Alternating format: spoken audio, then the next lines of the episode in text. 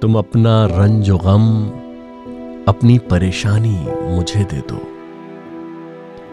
تم اپنا رنج و غم، اپنی پریشانی مجھے دے دو۔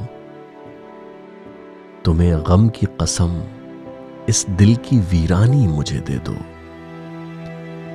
یہ مانا میں کسی قابل نہیں ہوں ان نگاہوں میں۔ برا کیا ہے اگر یہ دکھ یہ حیرانی مجھے دے دو۔ برا کیا ہے؟ اگر یہ دکھ، یہ حیرانی مجھے دے دو۔ میں دیکھوں تو سہی دنیا تمہیں کیسے ستاتی ہے۔ کوئی دن کے لیے اپنی نگہبانی مجھے دے دو۔ وہ دل جو میں نے مانگا تھا مگر غیروں نے پایا ہے۔ بڑی شے ہے، اگر اس کی پشیمانی مجھے دے دو۔ تم اپنا رنج و غم، اپنی پریشانی مجھے دے دو۔ تمہیں غم کی قسم، اس دل کی ویرانی مجھے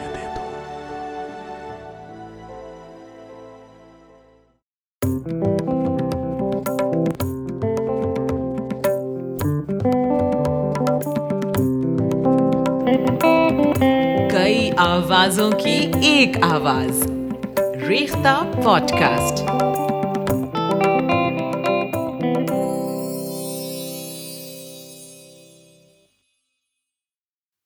دوستو، آداب، ریختہ پوڈ کاسٹ کے آج کے اس خاص ایپیسوڈ میں سنیے امرتا پریتم اور ساحل لدھیانوی کی محبت کا افسانہ دانش اقبال صاحب کی آواز میں۔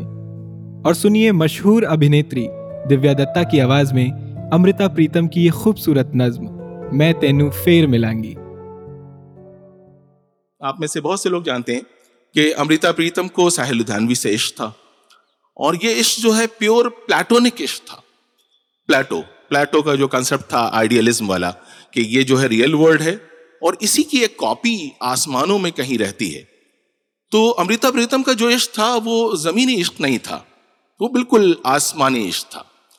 اور وہ ایک شاد سب سے زیادہ شاکنگ بات یہ ہے جب میں نے، مجھے معلوم ہوا تھا اور مجھے بھی بڑا شوق لگا تھا اور ہندوستان میں ہر آدمی کو شوق لگا تھا ایک زمانے میں، جب انہیں یہ معلوم ہوا تھا کہ امرتا پریتم ایک شادی شدہ خاتون تھیں، ایک شادی شدہ لیڈی تھیں اور کوائٹ ہیپیلی میریڈ لیڈی تھیں اور عاشق ہو گئی اور شاید وہ اکیلی ایسی لیڈی ہوں گی جنہوں نے اپنے عشق کو بالکل چھپانے کی کوشش نہیں کی۔ اچھا ساحل دانوی صاحب سے انہیں پیار ہو گیا اور پیار کیوں ہو گیا؟ پیار یوں ہو گیا کہ انہوں نے ایک نظم پڑھی، تاج محل۔ اور وہ تاج محل نظم جو تھی، وہ تاج محل سے زیادہ انہیں خوبصورت لگی۔ ان کا کہنا تھا کہ انہوں نے تاج محل بھی دیکھا تھا اور وہ نظم بھی انہیں نے پڑھی تھی۔ اور تاج محل نظم پہ عاشق ہو گئی تاج محل عمارت پہ نہیں عاشق ہوئی اس کے بعد ملک کا پارٹیشن ہو گیا اور انہوں نے اپنی کتاب میں لکھا ہے کہ جب وہ لاہور سے چلیں تو ان کی گود میں ان کی ایک بچی تھی اور تاج محل نام کی جو نظم ہے، انہوں نے فریم کرا کے اپنی دیوار پہ لٹکا رکھی تھی۔ تو وہاں سے لاہور سے، بلکہ کہنا چاہیے پاکستان سے، وہ صرف دو اثاثے لے کے آئیں۔ اپنی دو پراپرٹیز لے کے آئیں، ایک بچی اور ایک وہ نظم۔ اور وہ نظم تھی تاج محل۔ اور اس نظم سے ان کی محبت کی ابتدا ہوتی ہے۔ وہ اس نظم کا تھوڑا سا حصہ میں آپ کو سنانا چاہوں گا تاکہ آپ کو اندازہ ہو کہ کیوں اتنا اتنا اتنا پیشنیٹ کتنا انٹینس عشق ان کو ہوا؟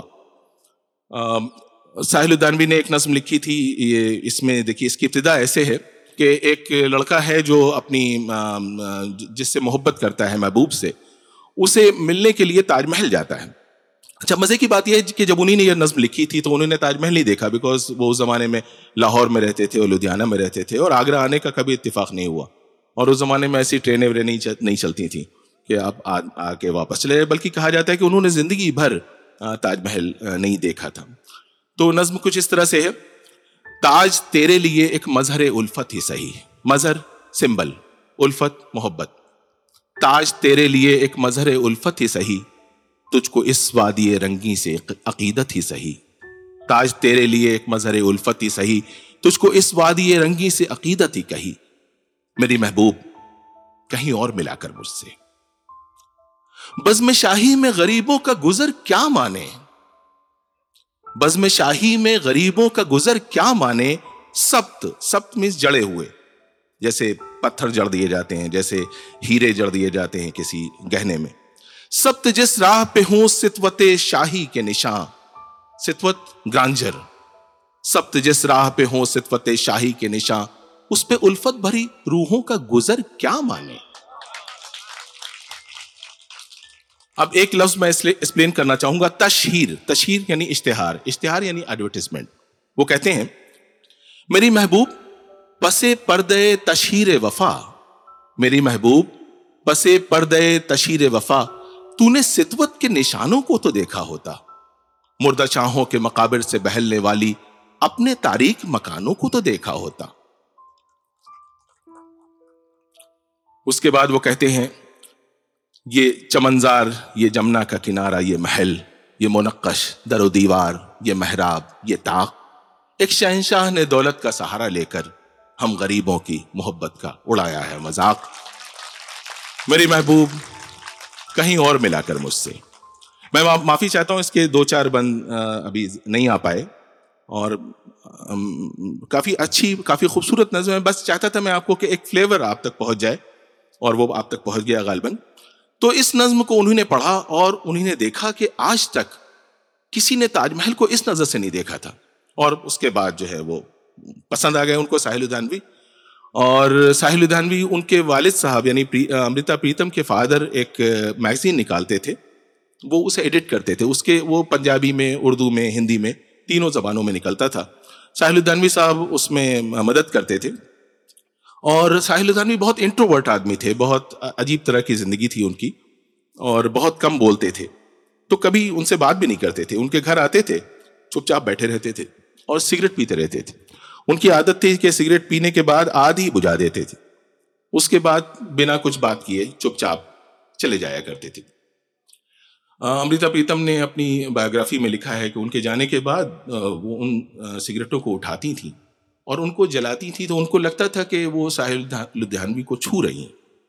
اور ایک دھواں سا نکلتا تھا، بڑا خوابناک سا ماحول ہو جاتا تھا۔ تو آپ دیکھیے، یہ ان کا پیشن تھا۔ اور ساحل لدھیانوی کو کبھی پتا بھی نہیں چل پایا پتا تو چلا ہوگا، لیکن انہوں نے کبھی ان کی محبت کا جواب نہیں دیا۔ اور یہ ایک طرفہ عشق تھا۔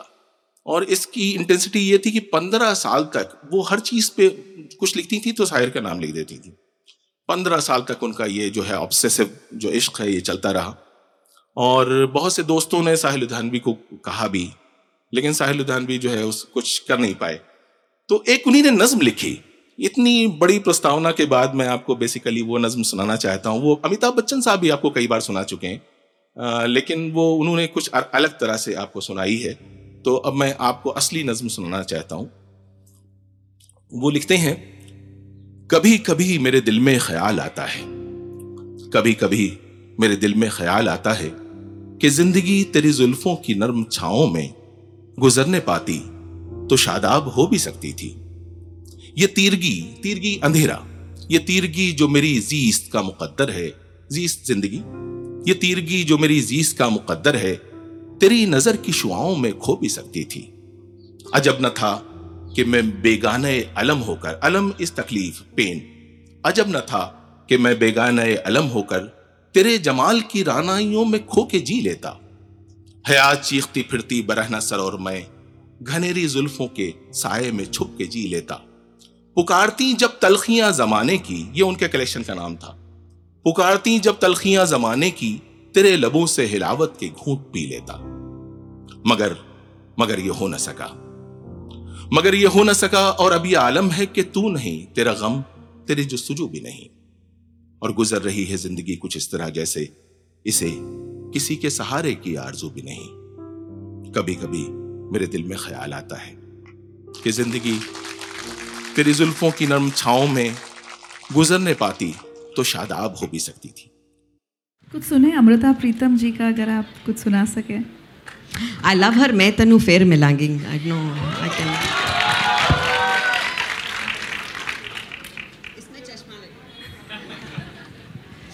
میں آپ سے اپنی دلی تمنا شیئر کرتی ہوں۔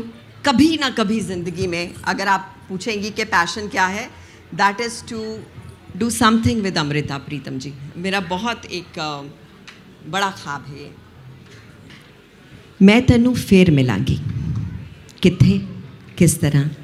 ਤਰ੍ਹਾਂ ਪਤਾ ਨਹੀਂ ਸ਼ਾਇਦ ਤੇਰੇ ਤਖਯਲ ਦੀ ਚਿਨਾਕ ਬਣ ਕੇ ਤੇਰੇ ਕੈਨਵਸ ਤੇ ਉਤਰਾਂਗੀ ਜਾਂ ਖੋਰੇ ਤੇਰੇ ਕੈਨਵਸ ਦੇ ਉੱਤੇ ਇੱਕ ਰਹੱਸਮਈ ਲਕੀਰ ਬਣ ਕੇ ਖਾਮੋਸ਼ ਤੈਨੂੰ ਤੱਕਦੀ ਰਵਾਂਗੀ ਜਾਂ ਖੋਰੇ ਸੂਰਜ ਦੀ ਲੂ ਬਣ ਕੇ ਤੇਰੇ ਰੰਗਾਂ ਵਿੱਚ ਘੁਲਾਂਗੀ ਜਾਂ ਰੰਗਾਂ ਦੀਆਂ ਬਾਹਾਂ ਵਿੱਚ ਬਹਿ ਕੇ ਤੇਰੇ ਕੈਨਵਸ ਨੂੰ ਵਲਾਂਗੀ ਪਤਾ ਨਹੀਂ ਕਿਸ ਤਰ੍ਹਾਂ ਕਿੱਥੇ ਪਰ ਤੈਨੂੰ ਜ਼ਰੂਰ ਮਿਲਾਂਗੀ ਜਾਂ ਖੋਰੇ ਇੱਕ ਚਸ਼ਮਾ ਬਣੀ ਹੋਵਾਂਗੀ ਤੇ ਜਿਵੇਂ ਝਰਨਿਆਂ ਦਾ ਪਾਣੀ ਉੱਡਦਾ ਮੈਂ ਪਾਣੀ ਦੀਆਂ ਬੂੰਦਾਂ ਤੇਰੇ ਪਿੰਡੇ ਤੇ ਮਲਾਂਗੀ ਤੇ ਇੱਕ ਠੰਡਕ ਜਿਹੀ ਬਣ ਕੇ ਤੇਰੀ ਛਾਤੀ ਦੇ ਨਾਲ ਲੱਗਾਂਗੀ ਮੈਂ ਹੋਰ ਕੁਝ ਨਹੀਂ ਜਾਣਦੀ ਪਰ ਇੰਨਾ ਜਾਣਦੀ ਹਾਂ ਕਿ ਵਕਤ ਜੋ ਵੀ ਕਰੇਗਾ ਇਹ ਜਨਮ ਮੇਰੇ ਨਾਲ ਤੁਰੇਗਾ ਇਹ ਜਿਸਮ ਮੁੱਕਦਾ ਹੈ ਤੇ ਸਭ ਕੁਝ ਮੁੱਕ ਜਾਂਦਾ ਹੈ ਪਰ ਚੇਤਿਆਂ ਦੇ ਤਾਗੇ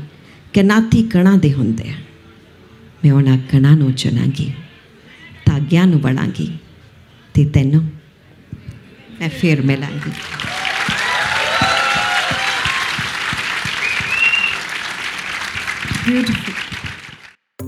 Thanks for listening to Rekhta podcast سنتے رہنے کے لیے اس پوڈ کاسٹ کو فالو ضرور کریں زیادہ معلومات کے لیے وزٹ کریں W W W dot Rekhta dot O R G